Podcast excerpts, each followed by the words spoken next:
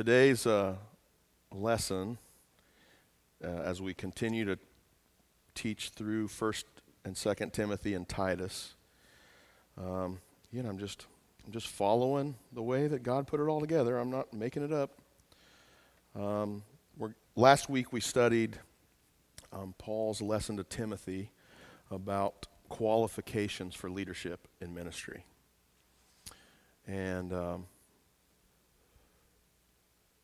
I think they're very important because we see so many um, in the news, in uh, mainstream media, I mean, of fallen church leaders, of fallen denominational leaders, um, fallen pastors,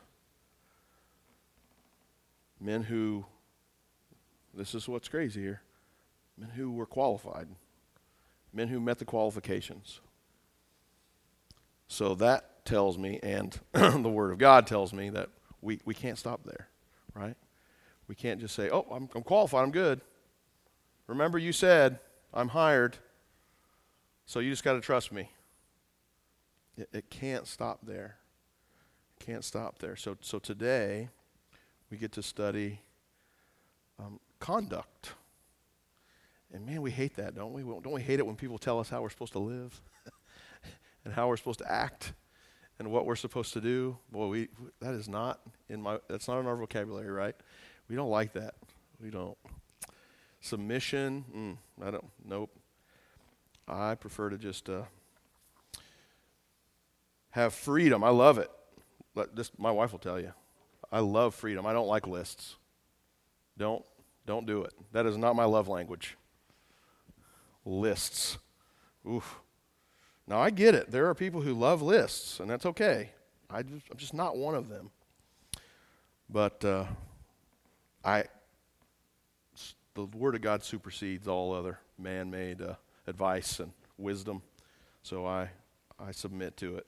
So we're going to see uh, what it has for us today. So, so from last week, if you weren't with us, um, our our little formula that I surmised uh, from Paul's teaching for uh, for qualification for ministry was something like this: C plus C plus C plus C plus C plus C over T is how you would, using algebra, determine whether or not someone's qualified for ministry. Now, what does that mean? Well, the C or the C's uh, stand for things like calling and character and competency, commitment, compassion, and conduct. And those are all great things that should be assessed and evaluated in our lives. Um, but the important part of that formula was the bottom, the T. Time. Over time, how are you doing in each of those areas? So, of course, we read several passages where there were lists. Again, back to the, my favorite. There were lists of things that we should be aware of, like does the person aspire to a noble work? Which would, what C would that be? It would assess calling, their calling. Do they have an aspiration to even be part of the ministry? Um, are they above reproach, which would speak to conduct or character? A husband of one wife, commitment, self controlled, conduct, sensible, character, hospitable, maybe compassion. So as we go through these lists, we can start to kind of lump them together and see where they fall and what, what, what we're assessing really as we, as we look at these things in the life of a servant of Jesus Christ. And that's really what we're talking about, right? Someone who is serving our Lord. So he's, so he's qualified. We've determined, okay, based on this list of qualifications, and over a period of time, we've assessed them, and we, de- we determine this guy's, this guy's the guy. This guy's qualified to serve and lead, to oversee, depending on what translation, you'll see all those words pastor, shepherd. He's qualified. So he's got the job. But then what? so then what does he do? Well, we're going to talk about that today. Luckily, we have a great text that'll teach us a lot about this very thing. So, what's it like to be qualified to meet the qualification, to meet the standard that's set out. My resume matches any other resume that would be fitting for the job. I have a, I have a little story, a little illustration. So I had a friend in the Army who transitioned out. He, he didn't want to serve anymore. He'd, he'd uh, come back from a deployment that was rough, and, and he said, I'm going to get into the civilian sector. I'm going to get a job. I've got connections with some folks in high places, and I'm going to go get a job. I'm going to talk to the folks that I know. And so he found out what the qualifications were, and guess what? He met them. He met the qualifications that were set forth. So he went to uh, meet with his, his boss. His boss took him on a tour of the facility. And this was how he, how he kind of toured the facility. hey, this is Janice. she answers to you. Hey, this is Mark. He answers to you. Hey, this is Bob. Bob answers to you. Rita, she answers to you. And even though this guy was qualified for the job, he had no idea what his job was. he had no idea what he was doing. He was an operations chief, and he didn't know what that meant. That is not what his background was in, in any way, shape, or form. But it was a six figure job, working for someone in the family. See where I'm going? And he, according to the paperwork, he met the qualifications.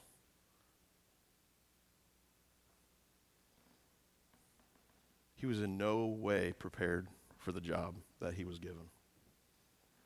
He had never worked in that line of work. It was actually a prison system.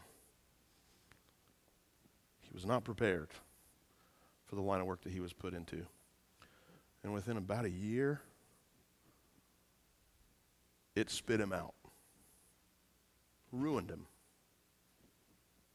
Now, he was qualified, according to the, to the documentation. He met the prerequisites but he was not prepared to follow through with the job that he was given. So there's got to be more than just do I meet the minimum qualifications to do the job that's, that's put before me. Luckily, we have wisdom from, from Paul uh, to, to let us know what that is when we're talking about the work of the ministry. Otherwise, we have a lot of really good intentioned people in ministry, don't we? Sure, we do. A lot of people join ministry like they join the police force. I want to help people, right? But boy, is there so much more involved in both of those jobs, right? I want to help people. Of course, of course we do. So we're going to talk about what that is today. The, the text that we're going to be in is in 1 Timothy chapter 4. I'm going to start reading right at the beginning to give a little bit of background so that you'll know what, what Paul goes into as he starts to teach us. He says, Now the Spirit explicitly says that in later times some will depart from the faith, paying attention to deceitful spirits and the teachings of demons, through hypocrisy of liars whose consciences are seared. They forbid marriage and demand abstinence from foods that God created to be received with gratitude by those who believe and know the truth. For everything created by God is good, and nothing should be rejected if it is received with thanksgiving, since it is sanctified by the word of God and by prayer. So then he starts to teach Timothy. He says, If you point these things out to the brothers, you will be a good servant of Christ Jesus. Isn't that really what we strive to be? We strive to be good servants of Christ Jesus. Not good employees, not even good leaders. Those are all good things. But we should strive in the ministry to be good servants of Christ Jesus, nourished by the words of the faith and the good teaching that you have followed but have nothing to do with irreverent and silly myths. Rather, train yourself in godliness, for the training of the body has a limited benefit. But godliness is beneficial in every way, since it holds promise for the present life and also for the life to come. This saying is trustworthy and deserves full acceptance. In fact, we labor and strive for this because we've put our hope in the living God, who is the Savior of everyone, especially of those who believe. Command and teach these things. Let no one despise your youth. Instead, you should be an example to the believers in speech, in conduct, in love, in faith, in purity. Until I come, give your attention to public reading, exhortation, and teaching. Do not neglect the gift that is in you. It was given to you through prophecy, with the laying on of hands by the council of elders. Practice these things, be committed to them, so that your progress may be evident to all. Pay close attention to your life and your teaching. Persevere in these things, for by doing this, you will save both yourself and your hearers. Let's pray. Lord, you have preserved this text for thousands of years, not as a history lesson of the way it used to be, but as a way forward, as a standard to hold ourselves against. Father, we pray that we would submit ourselves to your standard, that we would know your standard, that we would teach your standard, and that any standard that we would ever teach, we would always press up against yours. Help us, Father. We need you to lead us and to be our example. It's in Christ's name we pray. Amen.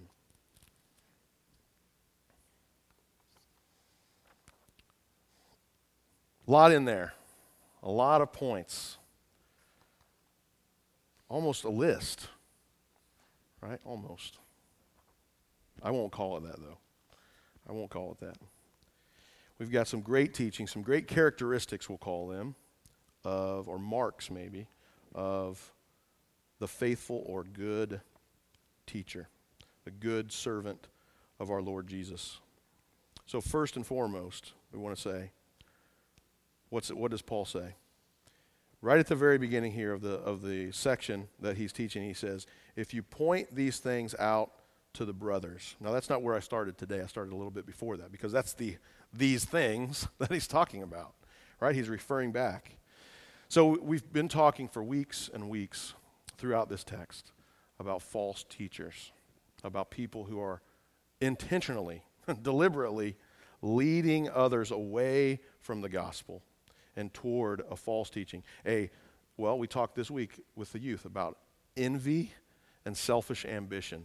People who are caught in that, who are caught in sin, who are trying to serve their own selfish ambitions, their own desires. And so we, we see these examples uh, prior uh, in this section, starting in 4, of uh, people who depart from the faith, who pay attention to deceitful spirits, teachings of demons, hypocrisy, lying, um, things that they forbid that we should be allowed to do, um, things that are allowed that we should forbid. um, so he gives advice here to the faithful, good um, follower of Christ. First and foremost, be prepared to warn others of false teachers, of error in your, in your doctrine. Now, a lot of times we get overwhelmed by this, right? We pick this up and we go, where do I even begin? where do I even start? You should be reading your Bible. Where? Where should I start? Do I read the Old Testament? Does it even apply today? Do I, do I start in the New Testament? Where do I start? Do I start in the Gospels? Do I start with the lists? That's where we usually start, right? We, I need some lists. Just give me some lists. Where do I start? It can be overwhelming, right? It can feel overwhelming. And a lot of times, what do we do? What do you do? You say, well, I'll just wait till Sunday. They'll teach me something. I'll just do that. I'll just go in on Sunday and just whatever the lesson is there, that's what I'll do. We've got a twofer. We can even come on Wednesday here. We've got two lessons a week.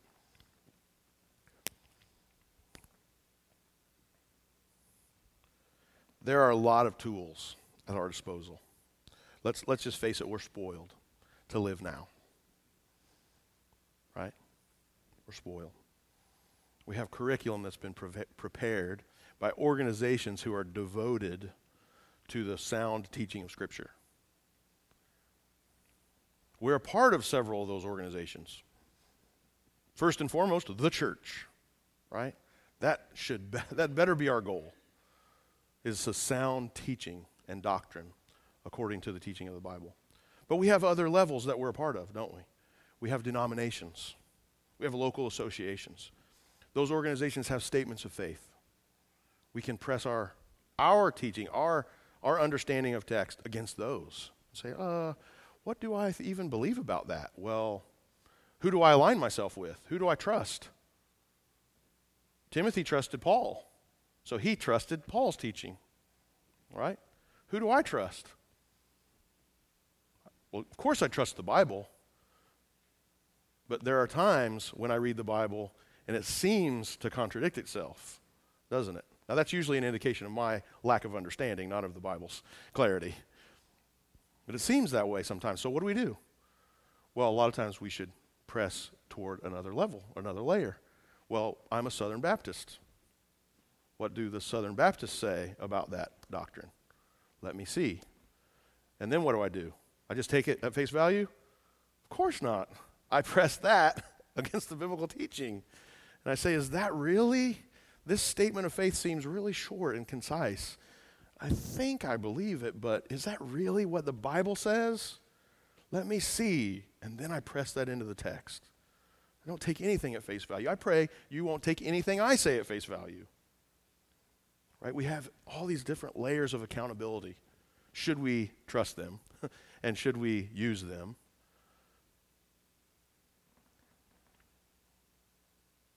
I think that's what he's telling Timothy to do.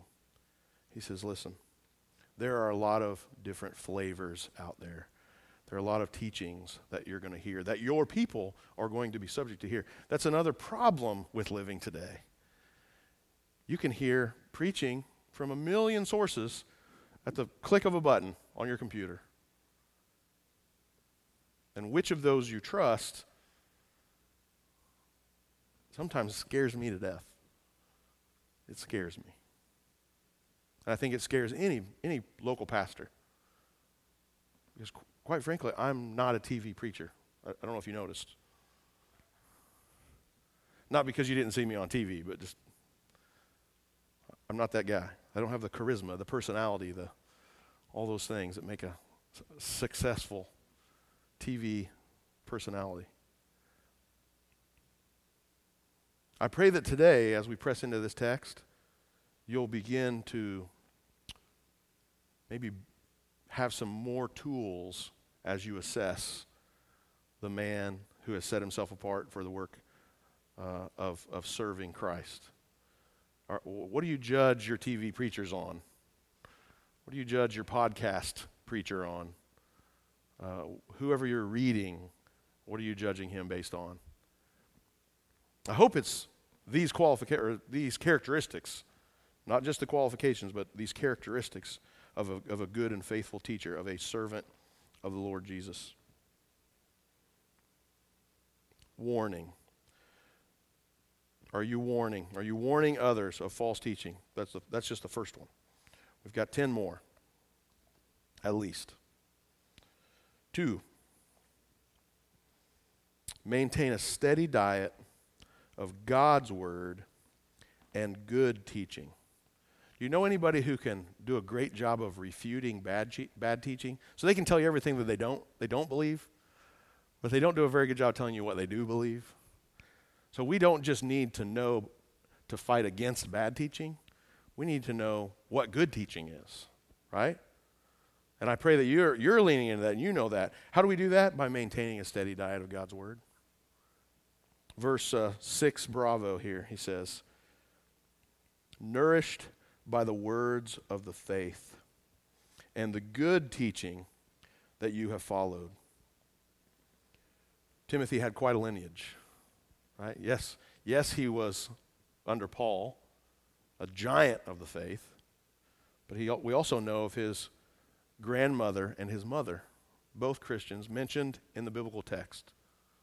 So we know that he was taught by faithful believers. If you don't have those people in your life, I pray that you become one. right? Some of us have different experiences with maybe we have more examples of what not to do than what to do as far as it comes to our faith.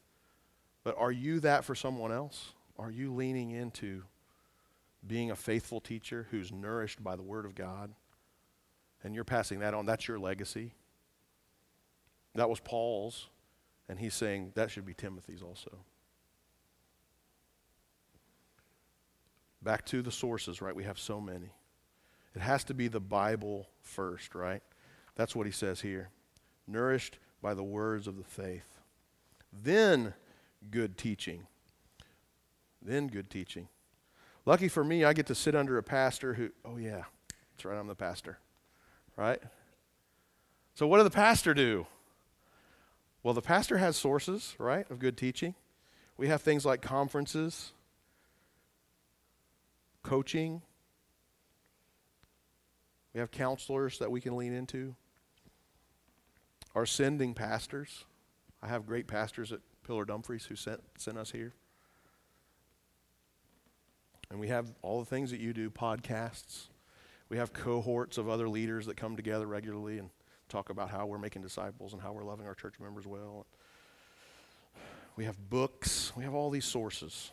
Again, spoiled, rotten.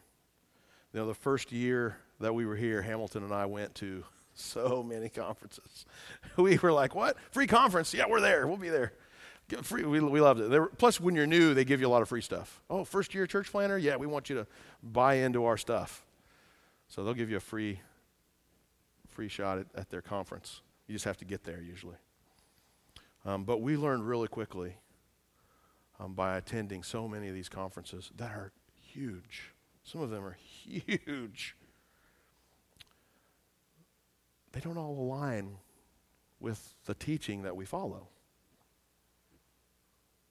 Now, they may teach you how to get more people in the door. They may teach you the best color for carpet, the most attractional music style. Um, but they weren't really focused on teaching us how to make, how to better make disciples of Jesus Christ. So we had to sift through some of that. So again, there's no shortage of opportunity. Good teaching, though, is what you're looking for. Not just lots of it, not just regular, good. Good teaching. Number three, we've already warned against false teaching, but this is just the second part of, uh, of this good teaching thing. Avoid bad teaching. It was so important, he said it almost twice, right? Warn against bad teaching. Make sure you're getting a steady diet of good teaching. And oh, by the way, avoid bad teaching. Refuse it. Don't fall for it.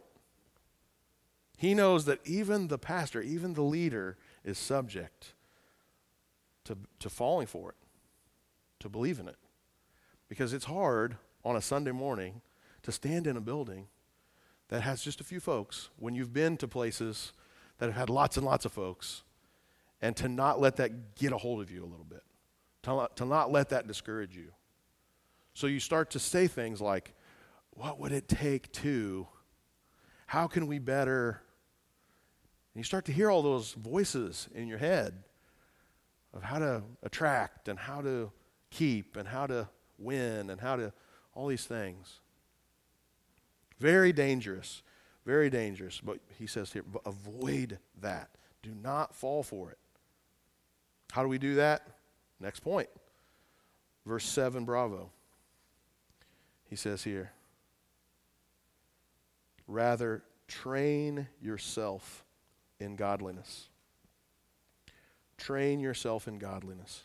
Talking about personal holiness here. Personal holiness. As leaders, what is all of our focus usually on? If, we're good at it. others. It's on the, the benefit of others, the training of others, the mentoring of others, the teaching of others. We neglect ourselves a lot of the time.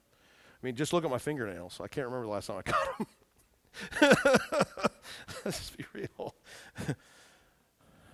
Train yourself first in godliness.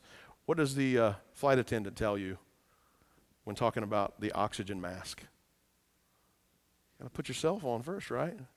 You're no good to anybody if you pass out. And even though everything inside of you says, get your child's mask on, you've got to put yours on first. You've got to be prepared in your own heart, receive ministry from God for yourself if you're going to be any help to anyone else. Train yourself in personal holiness. For training of the body, now, he, he wanted to stay here a second because he knows what our tendency is. He knows what our tendency is, and he makes an emphasis here on personal holiness. The training of the body has a limited benefit, but godliness is beneficial in every way, since it holds promise for the present life and also for the life to come. And then he wraps it up with a little bow and says, This saying is trustworthy and deserves full acceptance. Just in case you missed it, this saying is trustworthy and deserves full acceptance. Well, we're not too different from the time that's depicted in this passage, are we? They had a lot of focus on body worship, on physical training, on Olympic Games, all these things, right? Like, let's just compare that to today. Between diet and nutrition emphasis, workouts, gym memberships, equipment,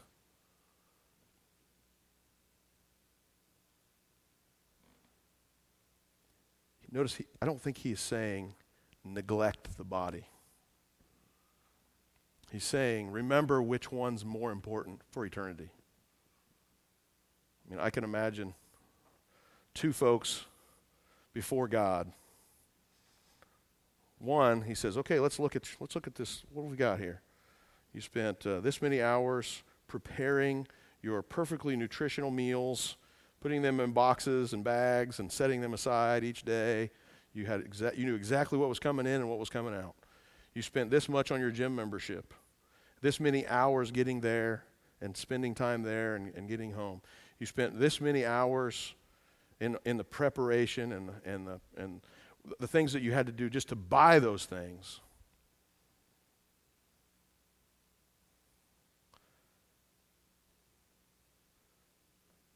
If you're a believer, what does, he, what, does, what does God say will happen? You'll receive your glorified body. Right? So that, that body you spent all that time and money and emphasis on on earth, uh, you're going to get a new one. Don't worry. That's just the, that, was the, that was just the first version. That was 1.0. We're going to give you a glorified body. If you're an unbeliever, if you overemphasized the things of this world, the temporary, temporal things, of this world, and you neglected your faith. You neglected the things of God. You neglected the gospel. Unfortunately, all those hours that you spent will mean nothing. What did we, what did we read last week? He said, Depart from me, I never knew you. But I worked so hard. But I did all the right things. I read all the magazines and followed all the charts and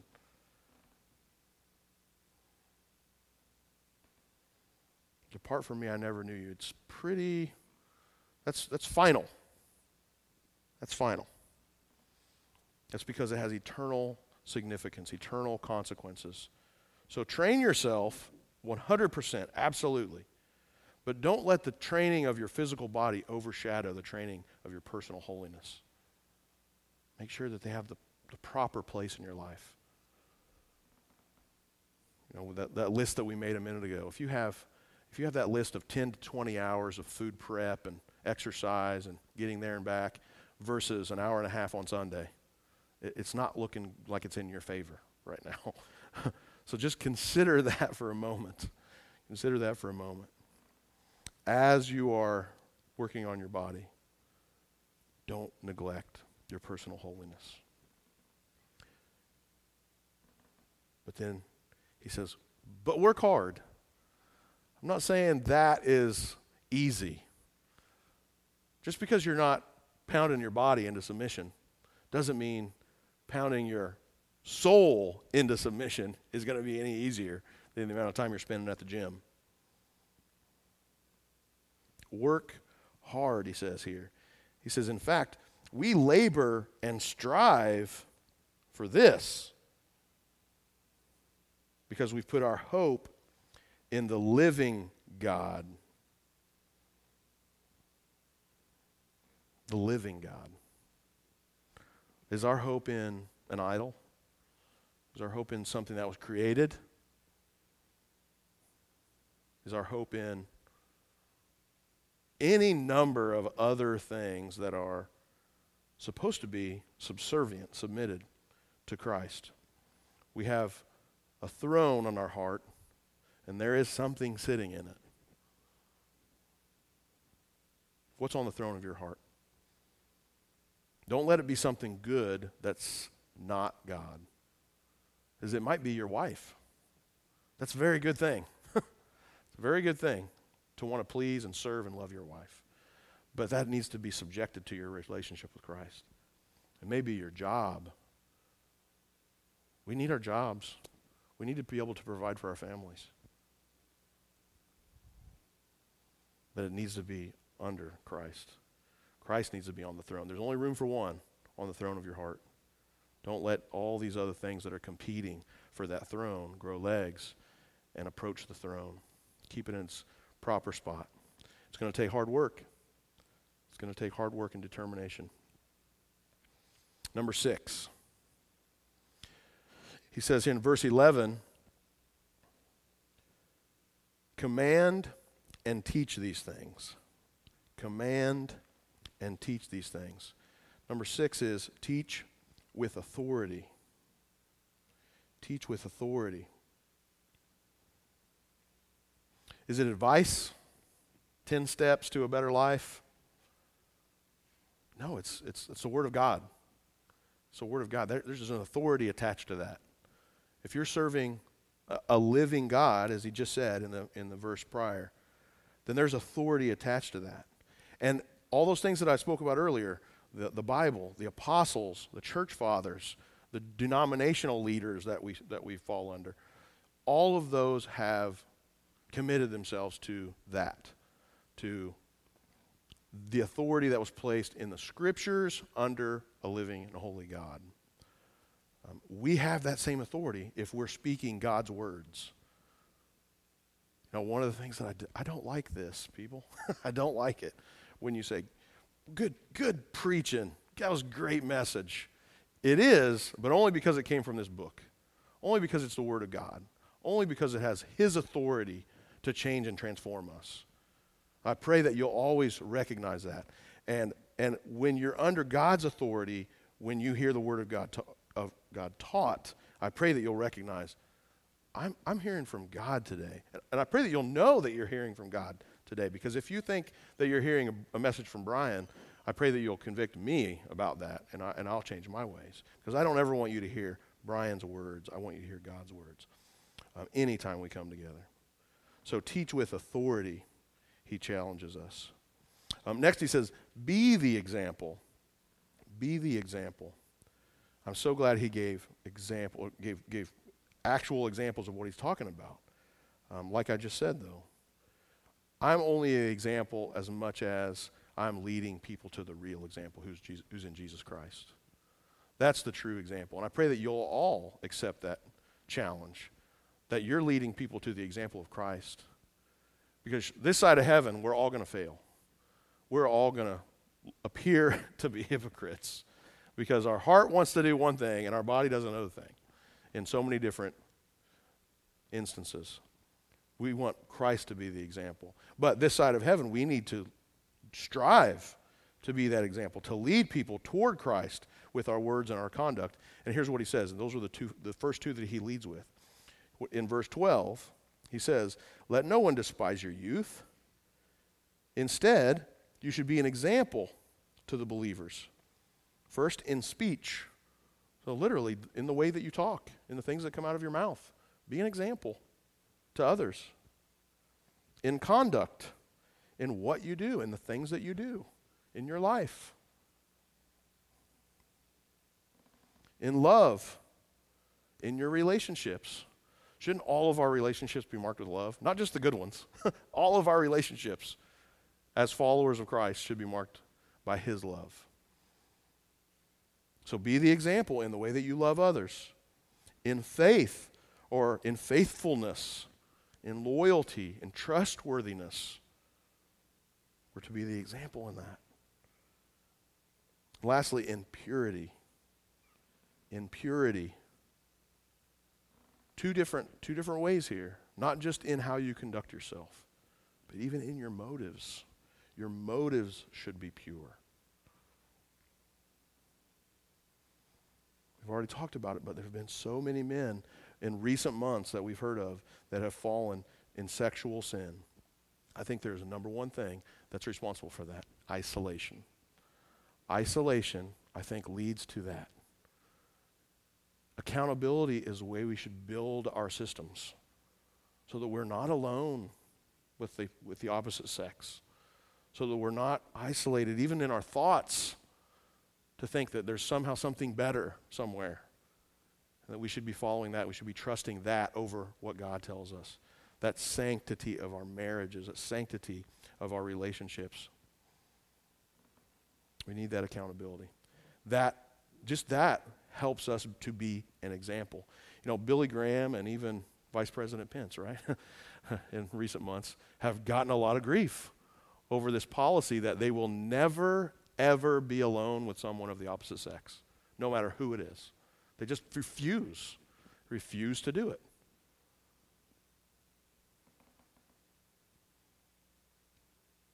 They know the, the power that sin has. It's real. It's a real power. And they don't want to trust even themselves knowing the power that sin can have. Number eight. This sounds a little ridiculous, even saying it after the things that we've already taught.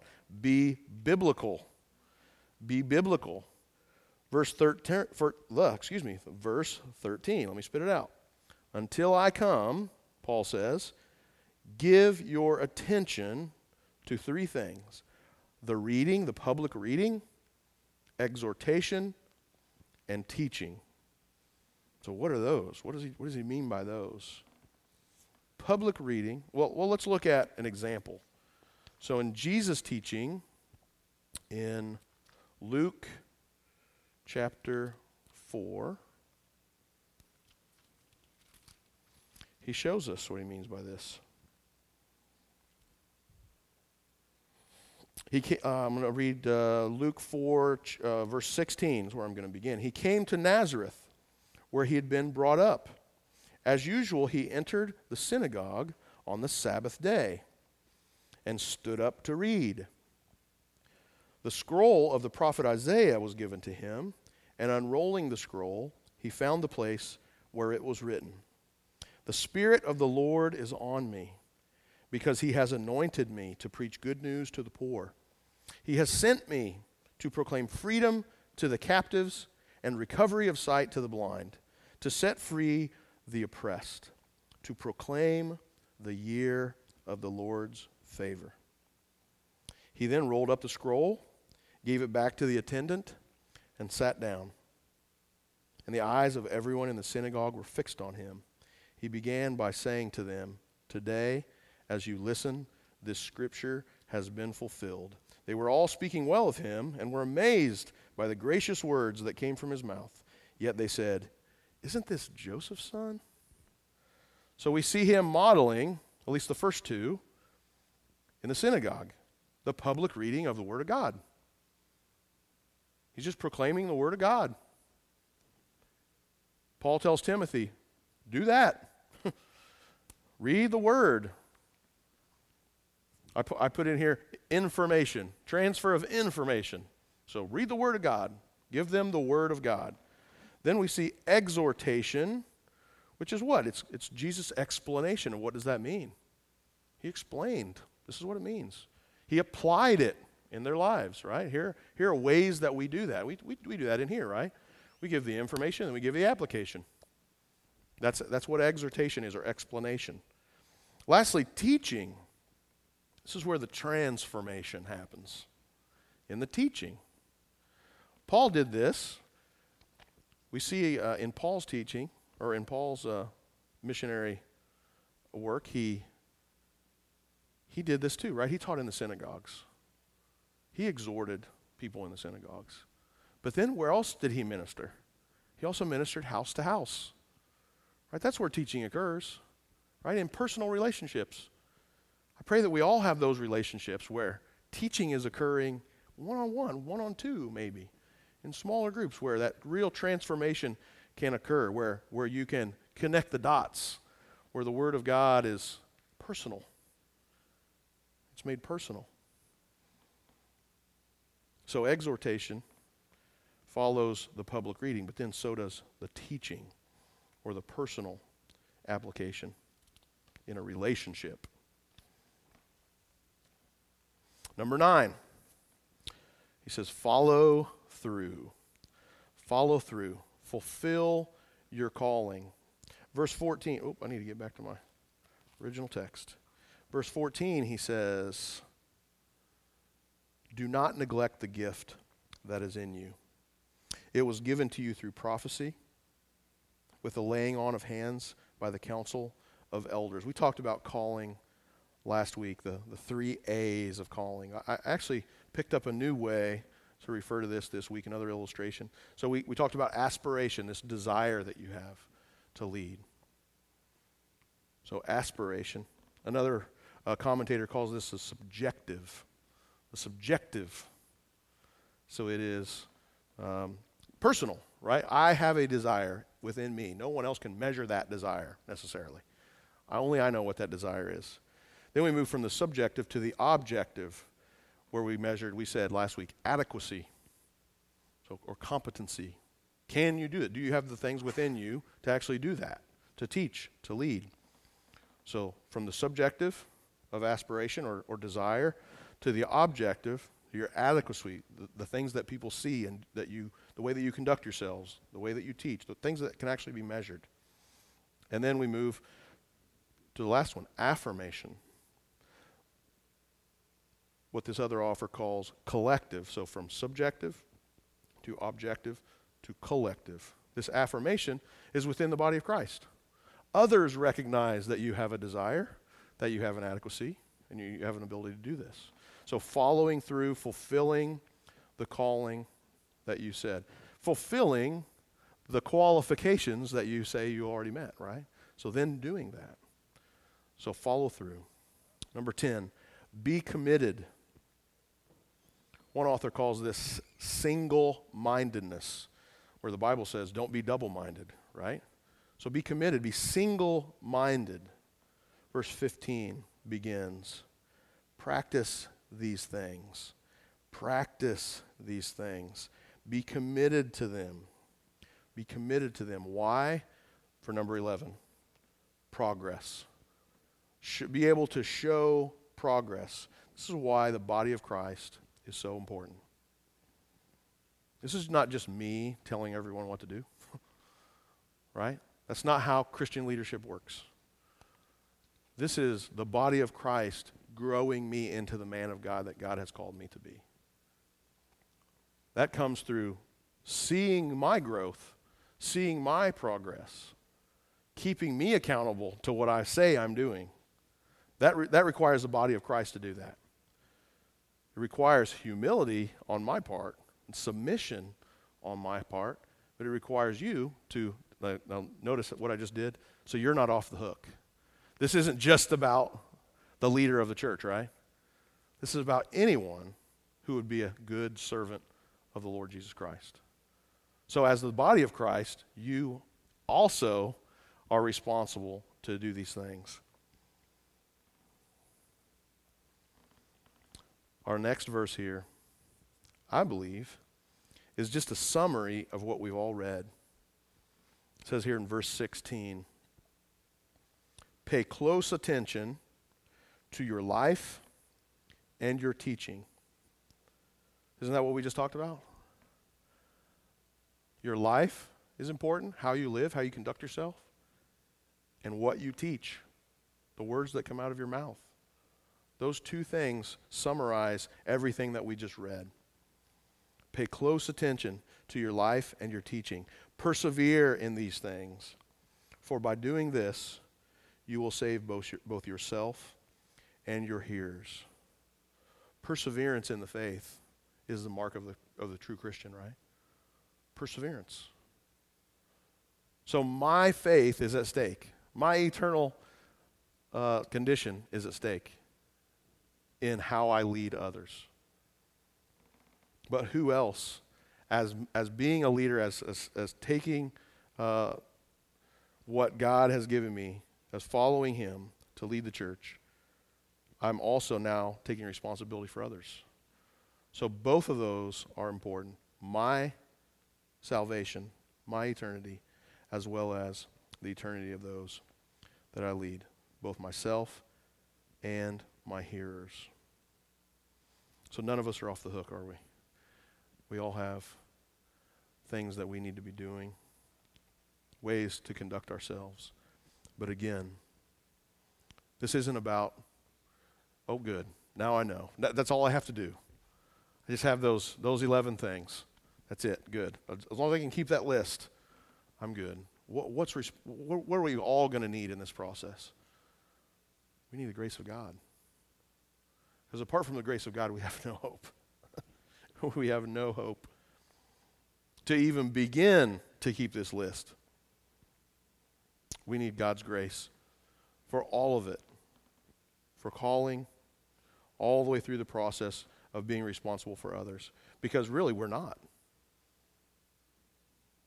The only perfection that we'll ever see is Christ's perfection on our behalf. Thank God. Thank God. Because that's a long list. It's a lot to be responsible for. We can rest submitted to God's perfection through Jesus Christ, knowing that He has provided everything that we need, all the tools that we need, both to follow Him, but really the sacrifice that was needed so that we could even be seen as servants of His. Thank God. Let's pray. Lord, it's not about a list. That doesn't get me off the hook by any means. It does not get me off the hook. I have responsibilities as your servant. I pray, Lord, that uh, you'll continue to mold me and shape me, that, that the progress of you working in my heart and in my life would be evident to those around me, that, that when I fall short, others will speak into my life as I've get, been given the responsibility to speak into theirs. Father, help us all to feel subject to the authority of your word and to you because you are living God. Your word is living and active. Father, help us. Reveal to us the ways that you want us to serve and love you. But help us to be quick, Father, to point people toward Jesus Christ. Because even our best efforts fall short of his perfection. But when you look at us, you see him if we rest in him and in the sacrifice that he's already made, Father. We love you so much. We, we thank you. We praise you that you could even use us in this ministry that you've entrusted to us. Father, we're blessed. We're grateful. We pray that we would do all the things on this list, but only as they're subject to you and what Christ has done on our behalf. It's in his name we pray. Amen. Yeah. You want to do it?